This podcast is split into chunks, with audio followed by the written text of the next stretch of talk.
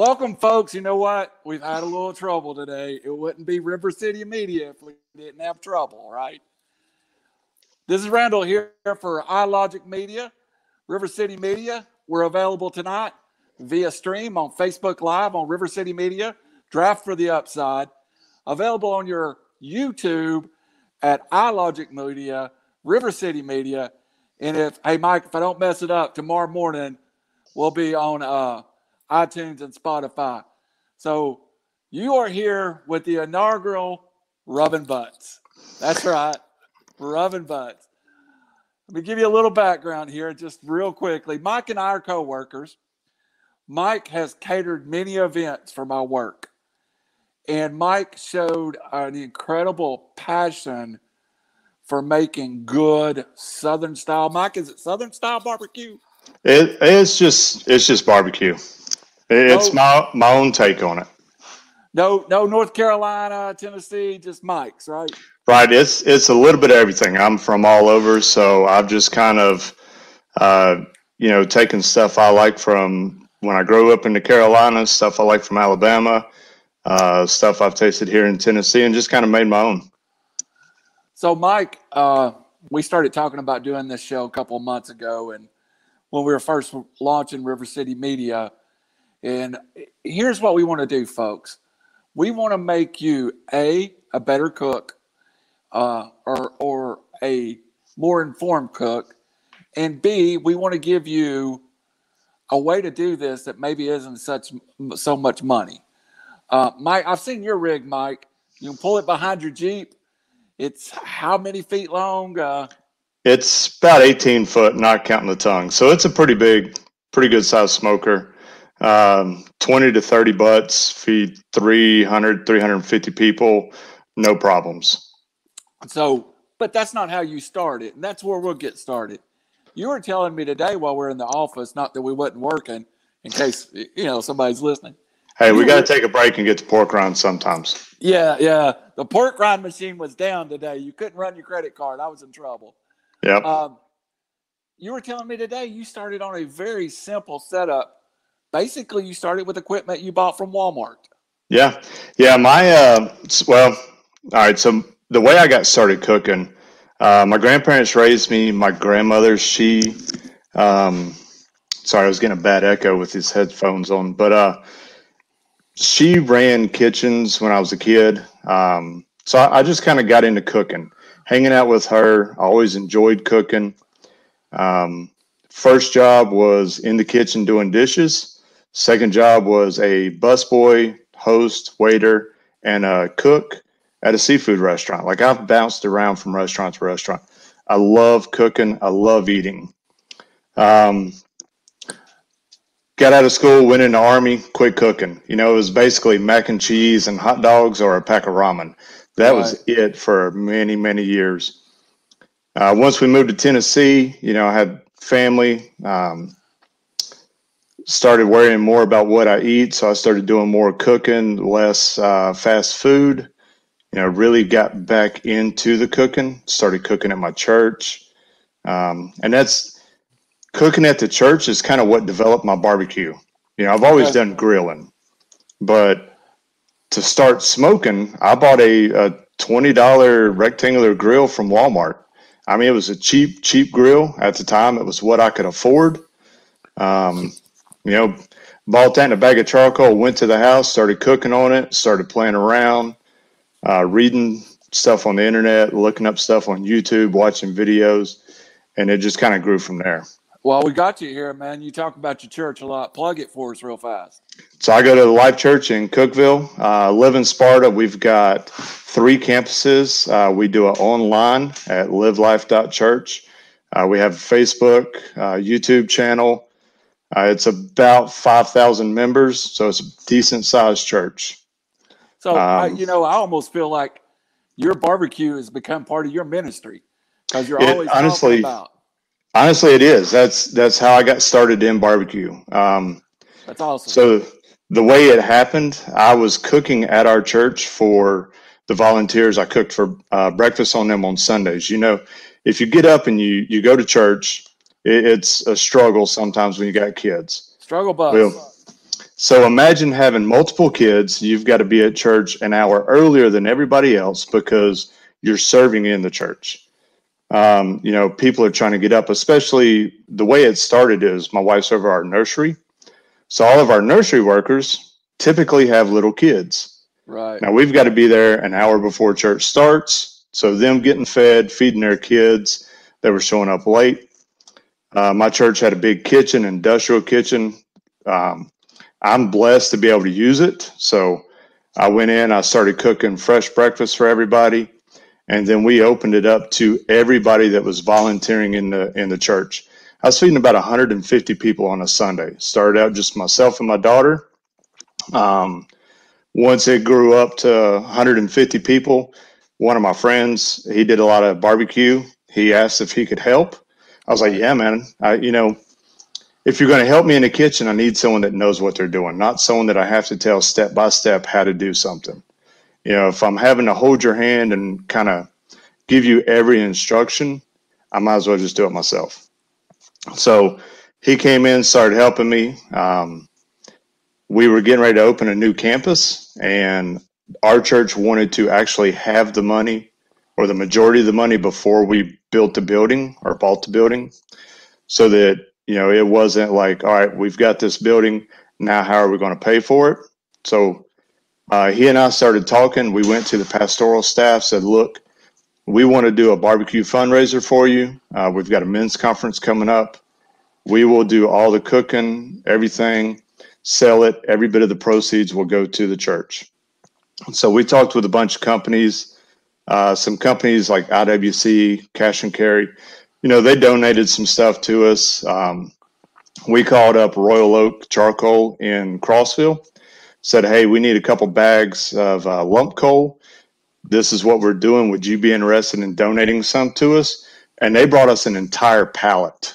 Like we asked for like four or five bags. They brought us an entire skid of it, dropped it off with a, a semi truck. Was like, you know, you're local. Um, we're behind you. What you're doing whatever you need, let us know. So normally I don't plug any products. You know, I just buy whatever I can buy because right. I'm paying for it. But, you know, a company like Royal Oak stepped up and brought us an entire skid of, of lump coal, 30 pound bags. You know, that's, that's a good bit of money. They even delivered it to us. We offered to pick it up. They said, no, we got you. So that's awesome. Yeah. So we, we did the, the barbecue. Uh, it was my first time and we did i think it was 30 butts and we raised close to $1700 and every bit of that went to the church. And that makes you feel special. Now i've watched you cook. By the way let's say hi to a couple of people here. Tim brown one of our co-workers is confessing he likes to eat and yeah tim richard, likes my barbecue. Richard jasper come across with i like pig butts i cannot lie i think think that's a little little reference there but welcome everybody that's watching uh, when I watch you cook, man, and we'll get into the the the who's and the whys, but when I watch you cook, I watch you cook with a passion. So, is uh, to be a good cook, and I'm not a good cook. I told you many times. I'm 307 pounds. I've been talking barbecue with you all day. I went to Buddy's and got me some ribs before we come on the air. Uh, but I mean, do you when you go to cook, is it the I know you're doing things for your church, and that's wonderful. But do you enjoy seeing people get that sense of pleasure from eating I, food? I do. Um, okay. You know, you know, to me, it's an art form. It, it's right, right. I can't sing. You know, I, I, can barely play an instrument, so I can cook. That's my art. Uh, food is my media. So, I, you know, food has gotten me through some stuff, um, and I see it helps a lot of people. So, you know, if I can do a good job at it and everybody, it makes people happy, that makes me happy. That's um, awesome, man. My, you know, my, um, I, I don't know what it is, but like, I'm a servant, you know, that that's, right. I want to help people. Um, so that, that's me cooking makes people happy, makes me happy. Well, and another thing it comes to, and this unnamed show that we've launched on iLogic Media. Uh, uh, we're calling it tonight "Rubbing Butts" because that's the subject. But we were kicking around names of it earlier with a couple of guys. We talked about the lifestyle of sports and not the famous. Sports, and even though we do serious sports, and that's my thing, um, tailgating is a huge part of the process that I go to Tennessee football game. We can go ahead and confess now. You can give us one just so everybody knows where you stand.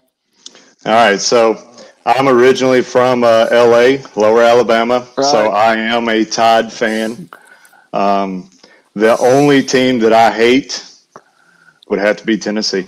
Yeah, But, but I, I, it's usually because of some bad fans. Uh, now- hating, hating on us right now is hating like on the poor people because they can't buy good Yeah. cars or something. We honestly, that. honestly, the last couple of years living in Tennessee, it's gotten to where Tennessee doesn't bother me anymore. no, now- it, it, it's bothering us. Yeah. Oh, but Now, I, I grew up in Western North Carolina, so I was on the other side of Knoxville, and I got hounded my whole life from Tennessee fans. That's where the bad taste for Tennessee came from.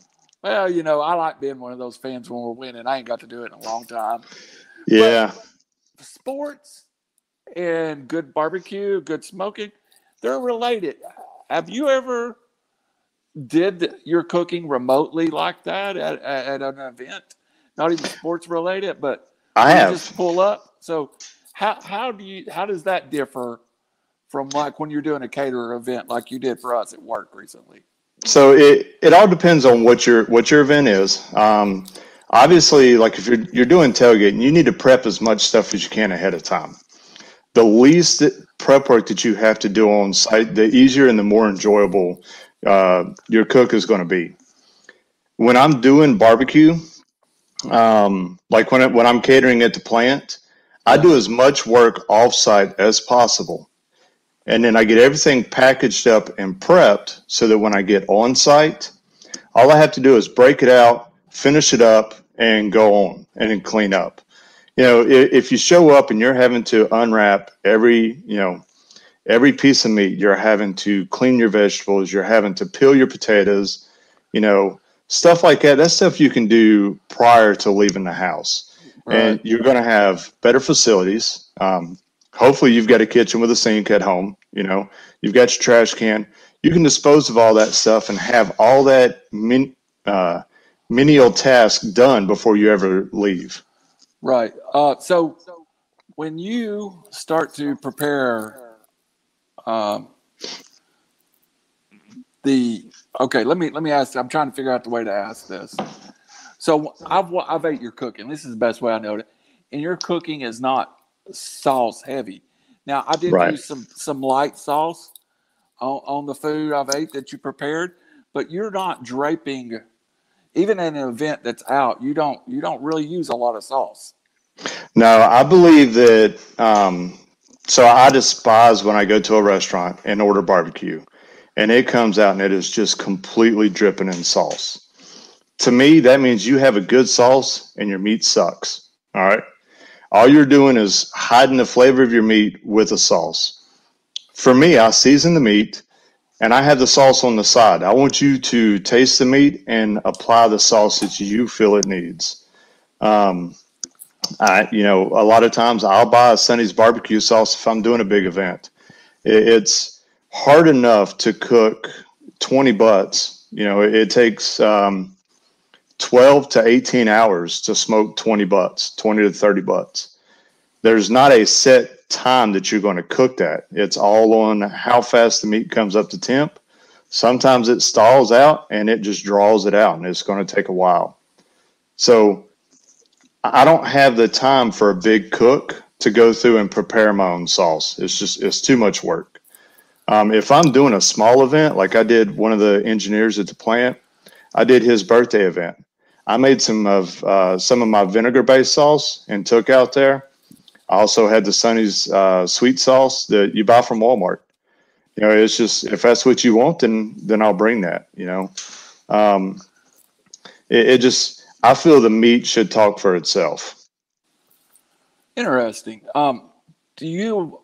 And, and like I said, I'm a layman, but I noticed uh, while you were cooking, I, you know, I'm pretty observant that you like to get a kind of a burnt crust or a a darker area to the outside of your smoking. So Yep. what are you looking for right then? When you're when you're approaching finish, are you trying to finish it off with that almost smoke ring on it or what are you looking So- for there? the way you the way you do the barbecue um, now i use a stick burner which means about every 15 20 minutes i got to put a piece of wood in a smoker so i'll take my meat um, you're not supposed to do this the big texas guys and all the competition guys will flip in their graves but i trim a lot of the fat off the top of it the fat cap and the reason i do that is it makes a mess in my smoker that's just more cleaning i got to do Right. there's really it's not needed. So I'll trim that fat off, and then I actually inject all the butts with apple juice. Uh, that apple juice kind of helps keep it moist. Um, I don't know, but I think the acidity in it helps break down the tendons, helps soften the meat up a little bit. Um, and then I'll apply a light rub. Now, rub is all up to personal preference. I prefer a heavy salt and garlic rub. Some people like sweet rub, you know. Um, I do ribs, and I, I'm not a rib expert. I'm working on it, so I play around with different rubs on that because it, it depends on what you're cooking as to what kind of rub you need, and it all depends on the people's flavor. Um, I'll put the meat on the on the on the smoker directly on the grates. I use a remote temperature probe to let me know when my uh, meat gets up to 165. I'm not looking in that smoker until that hits 165. If you're looking, you ain't cooking. All right. Every time I open that door, I lose about 40 degrees, and I've got to get that temp back up to 250.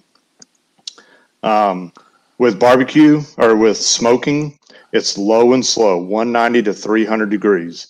I tend to stay 225 to 250. If you're grilling, you're going to be three to four or 500 degrees. All right. It's hot and fast. So I want to try to maintain that 250 or as close to 250 as I can because the more that temp drops, the longer it's going to take to hit that internal temperature. Now, once I hit 165 internal, pull the meat off. Um, I tend to use the little, the small aluminum steam trays. I like to use those. I'll put the butt in it and then I'll wrap the top of it with foil. And that way, any juices that are coming out of the butt stay inside that pan and just kind of steam the meat. So once I've got everything wrapped, I put it back in the smoker and I let it ride until it hits 205. Once it hits 205, Pull it oh out. Internal. Yep. 205 Okay. internal. Okay. And you got to make sure got to make sure the probe is not touching the bone. If it's touching the bone, the bone will conduct more heat. So it, it'll mess you up. Now, once it hits 205 doesn't necessarily mean it's done. The way you find out if it's done, when you take that shoulder bone, if you can grab that bone and it pulls right out clean, just pops right out, then your meat is done. Pull it out, let it rest for about 10, 15 minutes, uh, throw on some heavy gloves, and go to shredding. So honestly, I don't even look at the, the crust. The crust is um, a lot of people like it. It's basically from your your fat and your your um, your rub, just kind of caramelizing on there. So you're saying I put. Go your ahead. crust, your crust is just you don't plan it. There's I don't no- plan it. Okay. Yep. Because I don't put a whole lot of the seasoning, my rub on the outside. Um, a lot of that flavor does not get into the meat. So what I do is I take my rub and I actually put it in the meat after I've shredded it and mix it up. That way I can kind of fine tune the taste and you're getting more of my seasoning. Interesting. Do you um so I've always and I do I like my meat a little different than most people. Uh I like a I like a as if I go get a steak or if I barbecue a steak at home, I almost want to start from a burnt to a medium rare through the cut of the meat. Is there a So- way when you smoke the meat to do something similar, or is that When that you impossible? It is. Well, it's not not entirely. So when I do a steak, I do a reverse sear.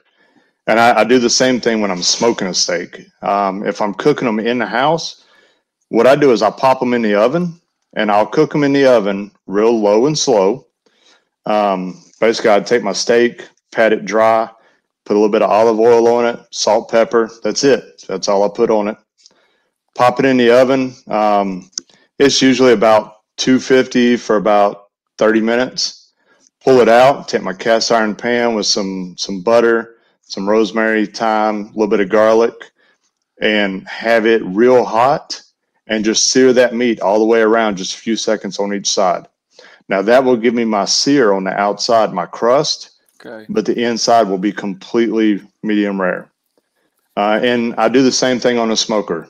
So we actually participated in one state cook-off challenge. It was the um, Yeah. Steak. I, I kind of I put my notes that you were kind of transitioning into competition cooking, but it, it it's difficult to get where you're going. It is. You want to be. It is.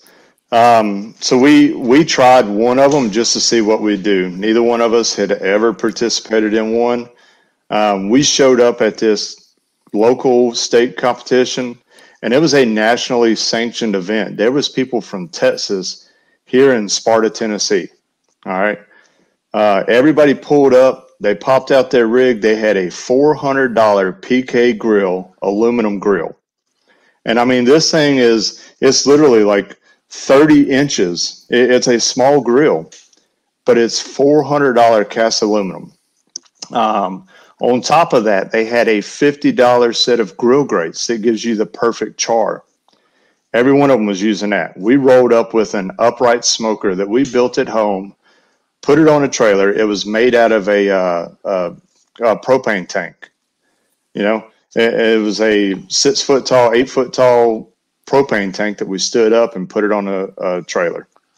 So we rolled out there, um, did our steak, smoked it, then we cranked the heat up, uh, seared it a little bit to try to get our, our sear marks, plated it up, served it. Everybody loved the flavor, but we didn't win because of the appearance. We didn't have that perfect steak appearance. Right. And and and that's almost I've been to a couple of those things and it almost seems like they spend as much time on the appearance of the food as they do the taste of the food. There is. There honestly, I think there was more time spent on the appearance. So they took all the steaks. You know, we had ribeyes. They flip a coin, go through, assign everybody a number. You know, we were number 15 out of 16, something like that. So we were the next to the last team to pick our first steak, and we were the second team to pick our second steak. Um, each team got two two ribeyes, and I mean they were beautiful ribeyes. They were massive. Uh, take them back, you trim them up to make them look uniform. Uh, take some twine, tie them up so that they stay the same shape. Cook them. You're only allowed to plate one. There can be anything else in the box with the steak. Couldn't have like a bunch of uh, liquid in the bottom, so you couldn't put a, a butter sauce over it. Anything. I mean, it was there was a lot of rules. Um, I had a good time doing it. I actually learned a lot from all the guys that were there. You know, it, it was. I figured it was going to be a really stuck up crowd because you know we were going for a lot of money, and uh, Right. everybody was just really really chill. Come by, see what you're doing.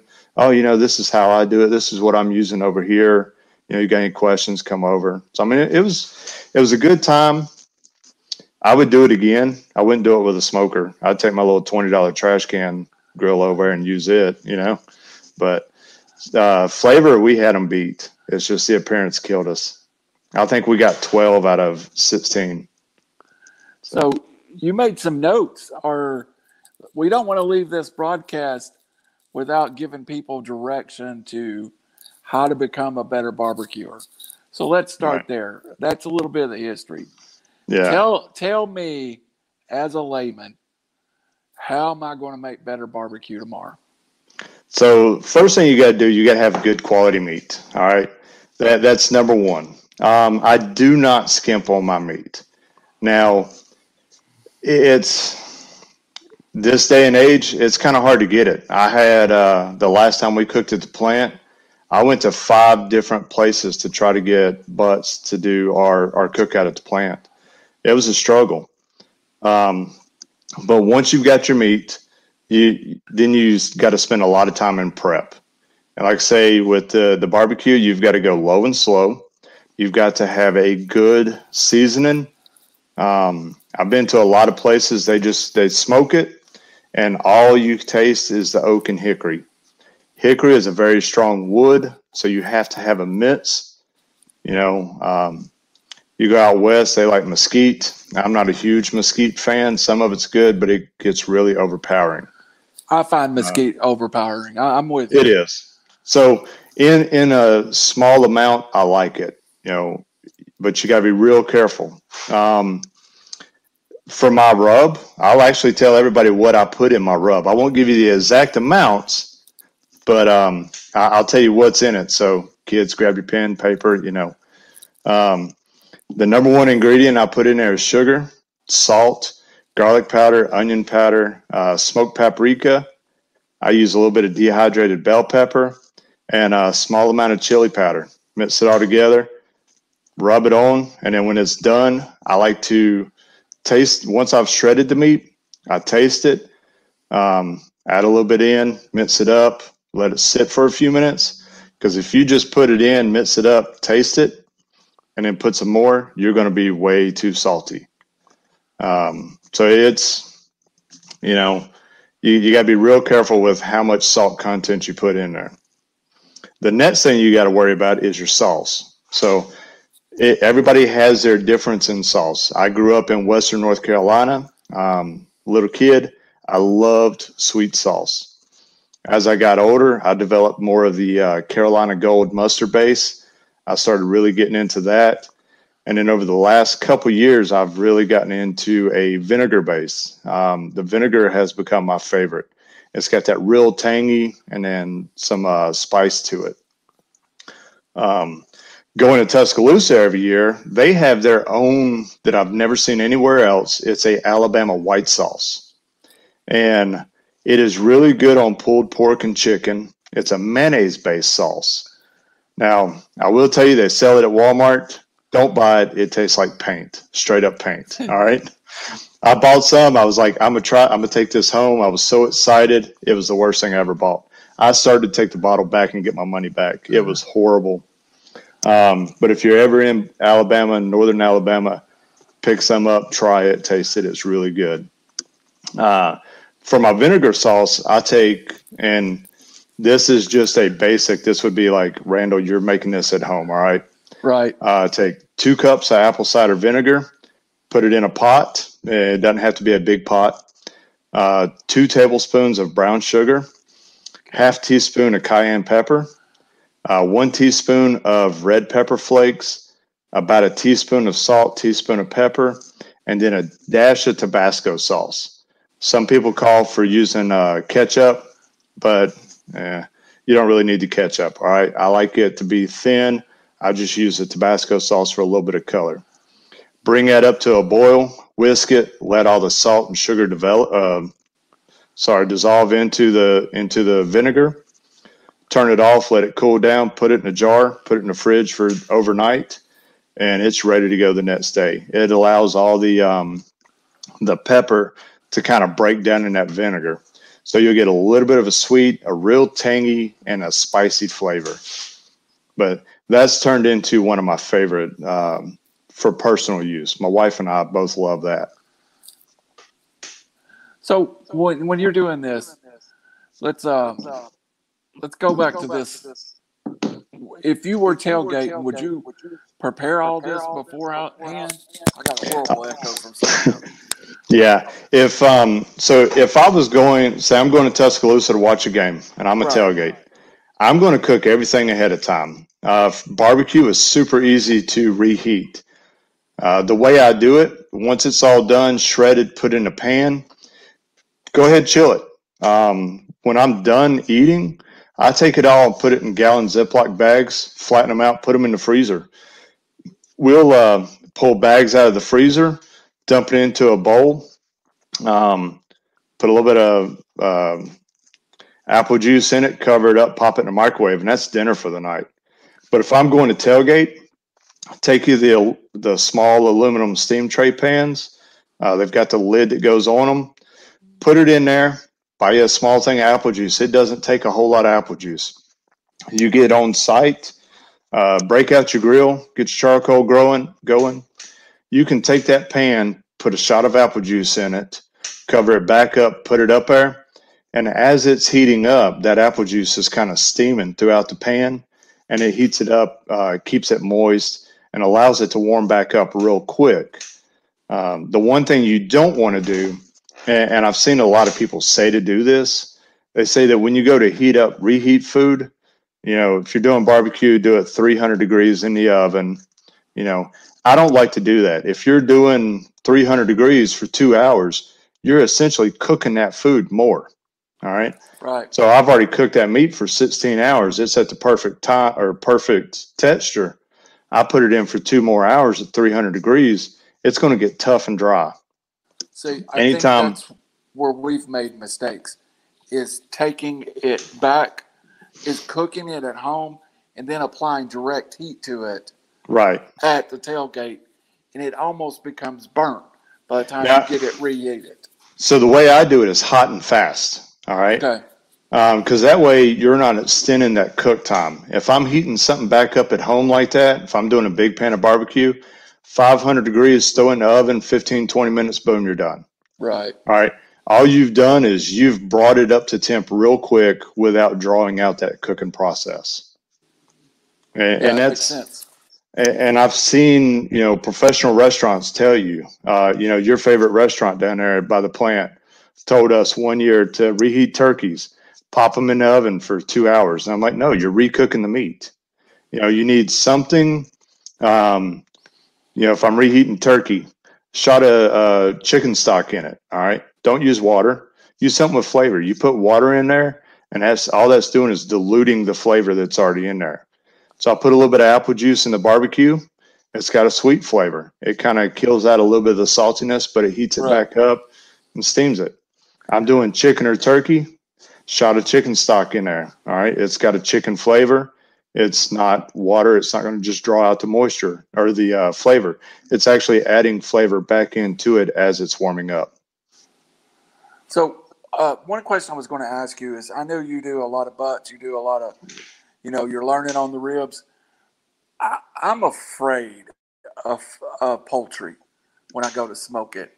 Give a give me something I could do. Uh, I've got probes, and I, you know, I I get it up to 165. and I'm supposed to feel good about it, and then I tear it apart, and it I, I don't trust myself. Right. Is there a way to know that you have this cooked fish?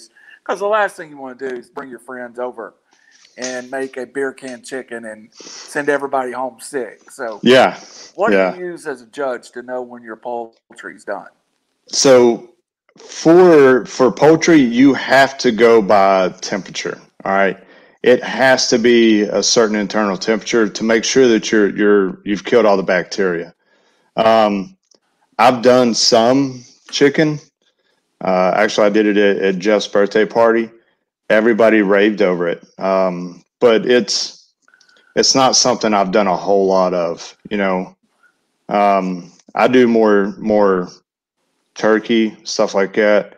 Turkey's real hard on the smoker, but you know it, it takes a long time. But chicken, anytime you're doing chicken, once it hits 165, you should be good, and you Okay. want that probe in the thickest part of the meat. All right. Uh, yeah, I've read different things that one that says you where you put the probe, but that makes sense because if you go to that thickest part of the meat, then the, of course everything around it's going to be Right. temperature. Right. So if I if I'm smoking if I'm checking the temperature in a leg and you know I'm down near the the part that doesn't have hardly any meat, it's going to hit 165 real quick. Right. But if I'm checking up in the breast and it's a pretty thick breast, it's going to take it a little bit longer to get up that temp. Once that, you know, thick part is hit temp, you're good. So I just want to I want to I want to plug everything for everybody again. Um, we got a few more minutes with Mike here. We may run just a little long, but we'll get it out. Uh, but it's if you like what you hear, you want to hear it again, you can go to Facebook, River Media, River City Media. You can go to YouTube, River City Media, iLogic Media, um, also Draft for the Upside on Facebook. If I made my settings right, I keep saying that, Mike. I hope everybody realizes I don't know that if I did or not. If I made my settings correct tonight, tomorrow morning this will be uploaded to to uh, iTunes and to Spotify under iLogic Media. Also, if I could take just a second, if you join us to hear Mike, every Tuesday night there's a 3R sports show. We treat sports seriously, we talk seriously, uh, we're true sports fans. Uh, then Thursday night with Philip Chaplin out of my buddy from Indianapolis, we do uh, another angle, Mike. And what we try to do when we do the other angle is, uh, and you can see we're promoting it right above your head there. We try to take what we hear on ESPN and maybe break it down and go into a to another level that not everybody talks about. Sometimes it's like watching the news. If you watch the news, all you hear is what the news wants you to hear. Sometimes there's more stories than they are there. And of course, I'd love to have Mike back again. This yet to be named show that uh, last week was a nine year old baseball player who Mike, he's incredible.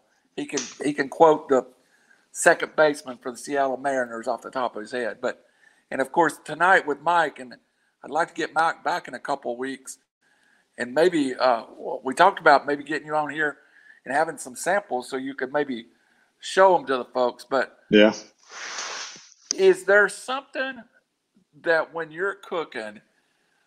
Now I learned recently, and you were talking about it. I learned recently, even if you overcook something, because I seem to overcook everything.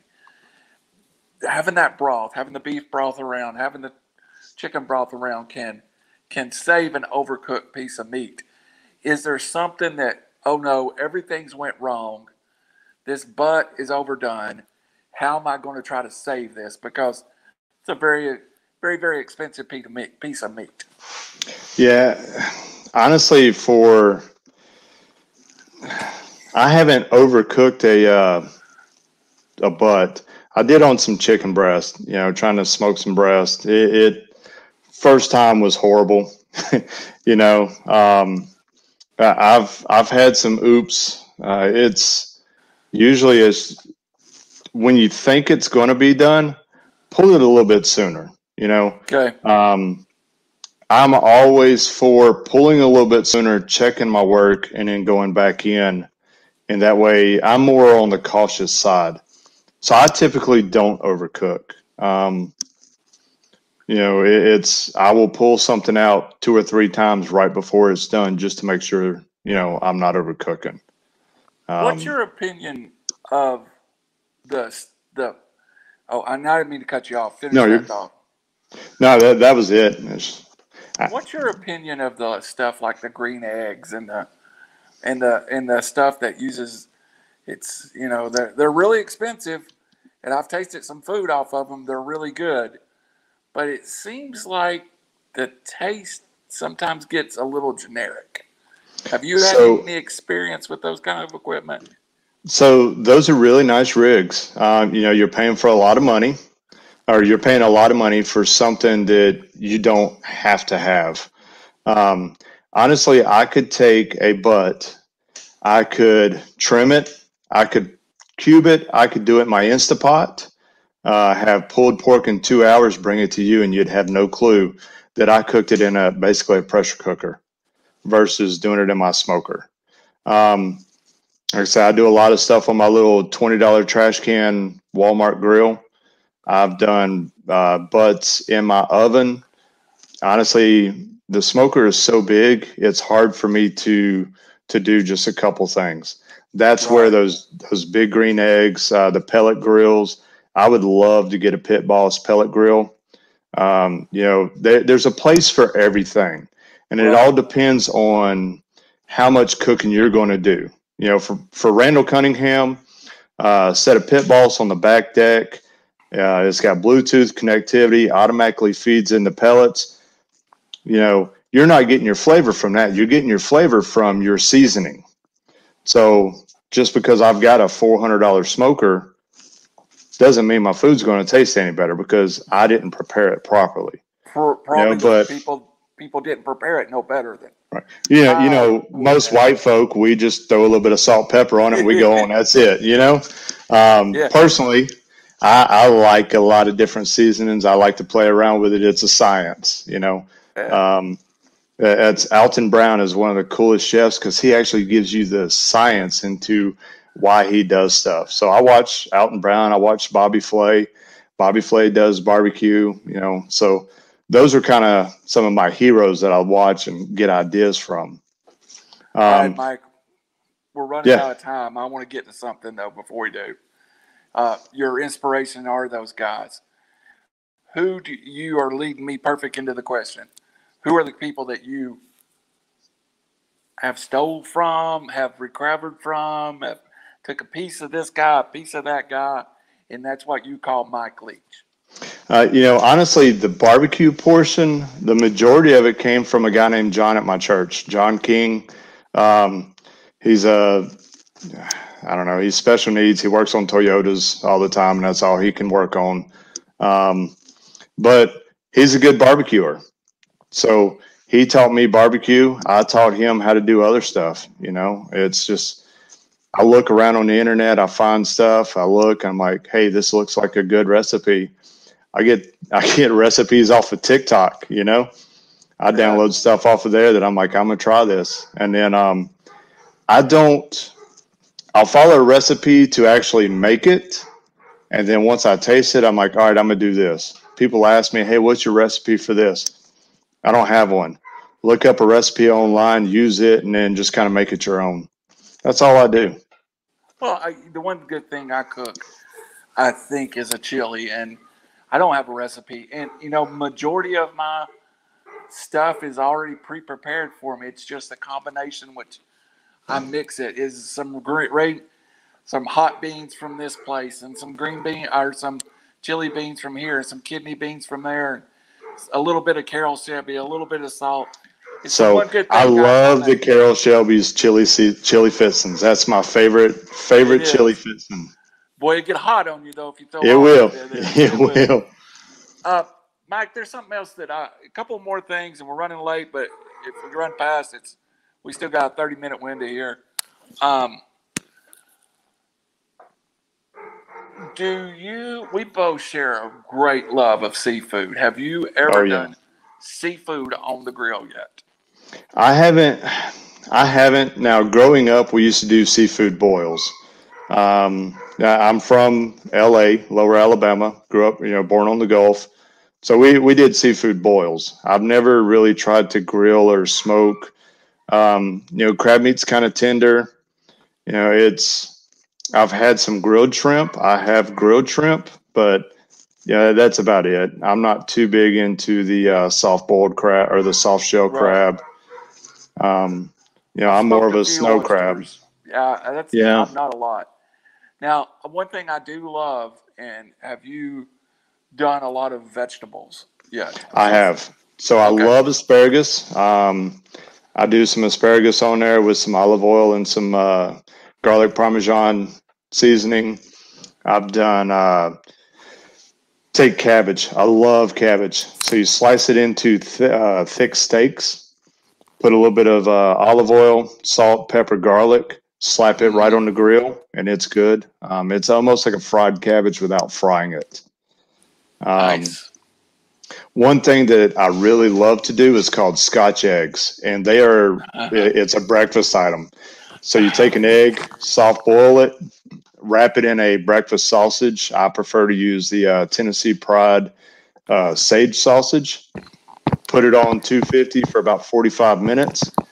Take it out, brush some uh, um, barbecue sauce on it. Put it back in for 10 minutes. Let it caramelize and that right there is a you know one egg is breakfast. You do six And- eggs with one pound of sausage. And and it it's an Irish. Uh, there's a place over in Nashville called McAllister's. I've talked about. They they've got me addicted to Scotch eggs. So it's it's just it's so good. So um, did we get That's actually something I picked up at my state cooking competition. really really Yeah. interesting?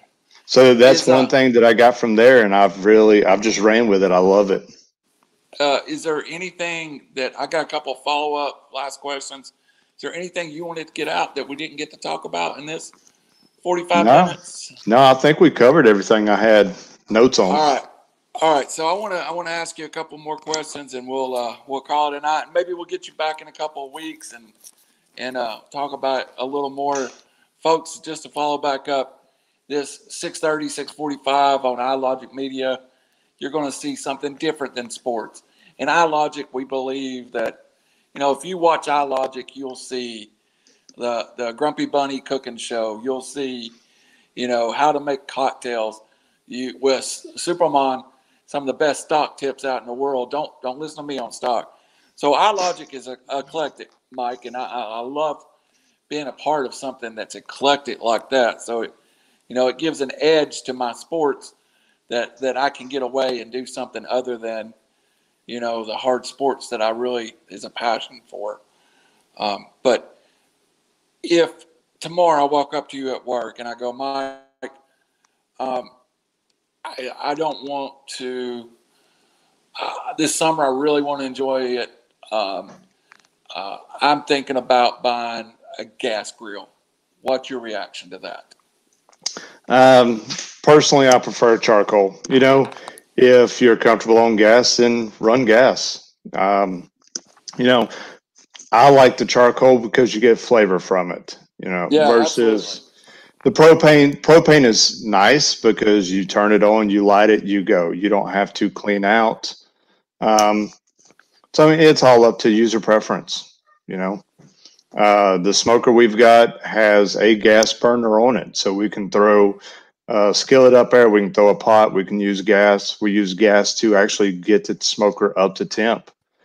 You know, they've got their place. Everybody does, you know, kind of what they want, and that's what's so great about barbecue and smoking uh, and grilling. It, it doesn't have to be Mike's way or Randall's way. You know, it's whatever you're comfortable with and whatever turns out good food. Well, and I will give you advice. Uh, being a, a plus 300 pound man, I think anytime you barbecue, you should invite a fat friend over. Well, that's everybody's. Everybody says never trust a skinny cook, Yeah, but yeah. up until a not- couple years ago, I was only 150 pounds. Well, you've took care of that.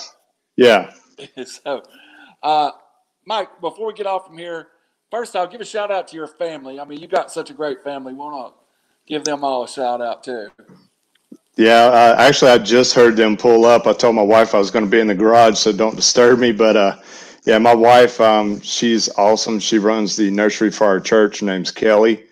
Uh, she actually takes care of our two kids. We have an 11 year old daughter, Alexis, and a five year old son, Weston, and she homeschools them while she works all day. Uh, You know, so that's that's uh, pretty awesome, mom. And you know, I'm blessed to have someone who'll take care of the house like that while I go out and do, you know, my work, uh, do rescue, work at the church. Um, so it's it's pretty awesome to have a, a partner and a spouse that'll take care of the family and hold the fort down. And Alexis just uh, is a little bit older than my daughter Anna Lee, and we're thankful she shares the same style as Anna Yeah. Lee because we in, we inherit a lot of clothes from her. So your family's really a blessing to my heart. Um, and I want to also I want to give you a chance to plug whatever you want to plug. You want to plug the church again or a Facebook page, whatever you got you'd like to plug, brother. Go ahead and plug it. I honestly like to say the only thing, you know, it's I'm a member of the Sparta White County Volunteer Rescue Squad, so um, you know, always look out for your your volunteers. Uh, the majority of our our departments, Tennessee is covered mostly by volunteers.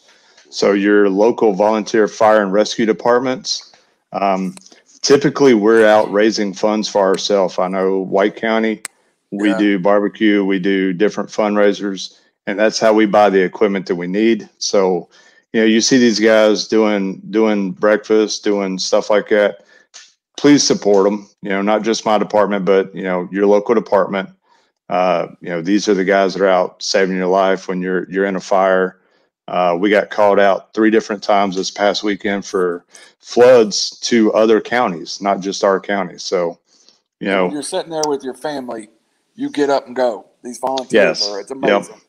So I went to bed Saturday night at 1:45. Got up at 2:20 to go to Smithville to a uh, to a flooded house. Um, you know, 7:30 in the morning we got called to Crossville, and then uh, like six o'clock Sunday night we got called to a guy in our our town. So it's you know we've been all over the state. Um, you know, so we had the tornadoes up here in Cookeville last year. People from Chattanooga came up and helped. You know, it's we do Right. mutual aid. Um, so, you know, you see a flooded river, turn around, don't drown. You know, you see someone out with a boot raising money, please, uh, you know, help us out.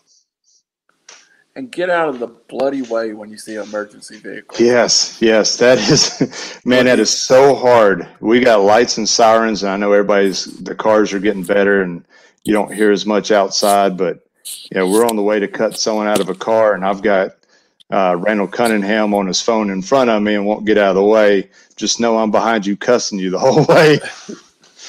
Yeah, you know, it wouldn't be a first. And, and I'm one of those guys, I'll tell you, if it wasn't for emergency workers, I wouldn't be doing this show right now. They got me stable on the scene a few years ago, got me to the hospital, get help I want. Mike, I appreciate your time, brother. It was so informative. I would, maybe when we come back, we'll delve a little more into the food prep side of it. Uh, 45 minutes just not enough to get it all out there. So, Yeah, uh, everybody, uh, three R's sports at eight o'clock on iLogic Media. Coming up, Raj is live in Indianapolis at the game. We probably won't have Raj uh, as his Trojans take on Gonzaga tonight. And of course, Robbie Davis will be in studio with me, but join us in about 30 minutes. Mike, I appreciate it, brother. And Yeah, thanks for having me. Anytime, man. A lot of fun. yep. Thanks, everybody. See you in a few minutes.